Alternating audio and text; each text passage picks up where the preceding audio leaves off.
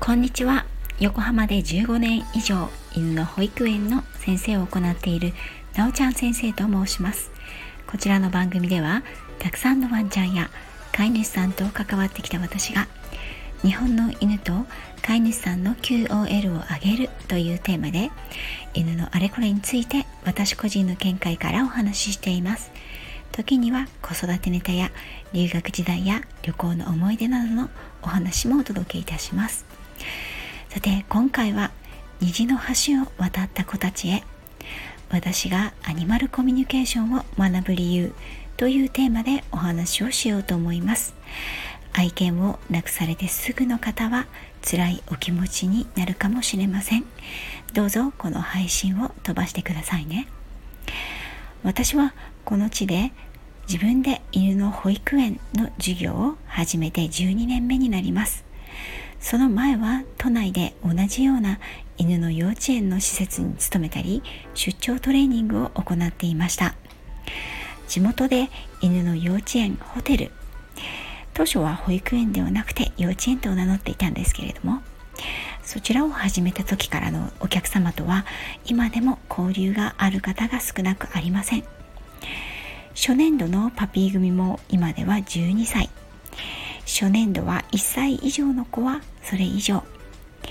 虹の橋を渡る子たちも最近出てきました。昨年は P ちゃん。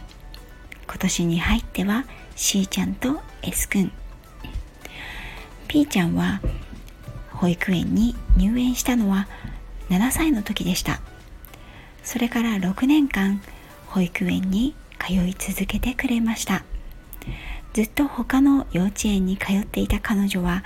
エクササイズが大好きでシニアになっても目を輝かせてレッスンを楽しんでいました。最後の方はしっかりと歩くことができず寝ていることも多かったのですが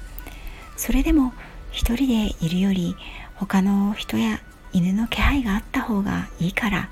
と飼い主さんは亡くなる半年前までピーちゃんを犬の保育園に連れてきてくださいました。見ていてくれるだけでいいですからね。と飼い主様はおっしゃいましたが小さなピーちゃんを抱っこして温めることが私にできる精一杯のことでした。ピーちゃんよく頑張ったね。長い間来てくれてありがとう。S 君は私にとってそして私の愛犬ミコトにとって当時の幼稚園のスタッフにとって特別な存在でした。初年度に1歳だったボーダーコリーの S 君はやんちゃ盛りでお姉ちゃんのボーダーコリーちゃんが相手をしきれないのでという理由で幼稚園に来てくれていました。1歳で入園し11歳で卒園するまでほぼほぼ毎週幼稚園に通い続けてくれた S 君は私たちの中では賢くとても頼りになる優しいお兄さんでした。みことともとても仲良くしてくれました。まだ少し早いお別れでしたがあちらでもたくさんテニスボールを追いかけているかな。S 君頑張ったね。長い間来てくれてありがとう。C ちゃんは私にとって一番の仲良しでご縁のある飼い主さんの3姉妹の末っ子ワンちゃんです。C ちゃんがお家に来たその日から私は C ちゃんを見てきました。美人で賢い末っ子の C ちゃんがまさか最初に虹の橋を渡るとは誰もが驚愕でした。私は飼い主さんの計らいで C ちゃんがお家に来たその日から天に召されたその時もご一緒することができました。C ちゃん頑張ったね。素晴らしいご縁をありがとう。こうして一頭一頭素晴らしい時を共に過ごしてきた子たちが虹の橋を渡ってしまうのだろうなと思うととても切なくなります。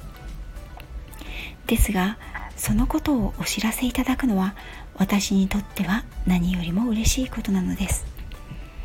同じ時間を少しでも共有してきた子たちにありがとうとお空に向かってお祈りすることができること。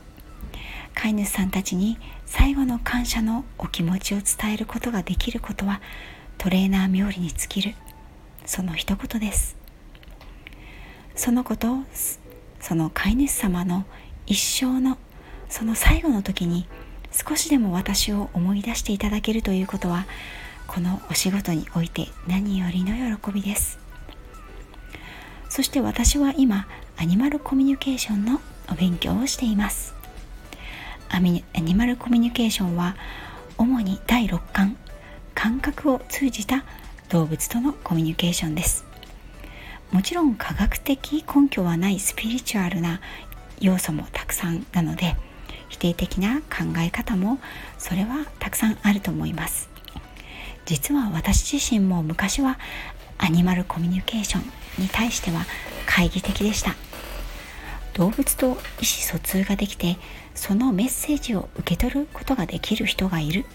というのは理解できたのですがそれはある種の特殊能力で勉強してできるようになるものとは到底思えなかったからです。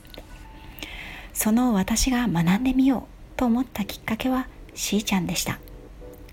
しーちゃんが亡くなった後飼い主さんにアニマルコミュニケーションができる先生を紹介してほしいと尋ねられたのです。私は直接の面識はある方がいらっしゃらなかったのですが知り合いの方が受けられたアニマルコミュニケーターさんをご紹介しました。その時飼い主さんがぽつりと「ありがとう。でもなおちゃん先生ができたらもっと良かったのにな」とおっしゃったんです。そこで私はできるかできないか分かるか分からないかは別としてやってみないうちに物事を否定してはいけないと思ってそして私が学ぶことで飼い主さんとワンちゃんの役に立つのならまずはやってみようとアニマルコミュニケーションの勉強を始めることにしました。実際まだ学び始めて日も浅いのでそんなに複雑なことがわかるというわけではないのですがアニマルコミュニケーションの考え方を学んで動物のことを今までと違った面から捉えられるようになってきたなと思います。そして自分がなぜアニマルコミュニケーションを否定してきたかのというのも分かってきました。私はトレーナーとして犬のお仕事をする立場として自分のしてきたことを犬たちに否定されたら困る。だからアニマルコミュニケーションで動物の思いを聞くということに否定的だったんだなと思い当たりました。なんとも恥ずかしいことですね。昔は確かにそういう気持ちがあったのですがそれは自分の行っていることに自信がなかったからなのかもしれない。というのが正直な気持ちで今現在の自分としてはあまり気にならないことです。今はもっと動物の心にそして飼い主さんの心に寄り添う存在でありたいという気持ちが強いので今までと違うアプローチで犬たちのことを理解できるようになればいいなと思っています。アニマルコミュニケーションでの勉強はまだまだ始めたばかりですがとても深い学びがあるので頑張っていこうと思います。それでは今回はこの辺で失礼いたします。最後まで聞いていただきありがとうございました。あなたとワンちゃんの今日がますます輝くものになりますように。また次回もよろしくお願いいたします。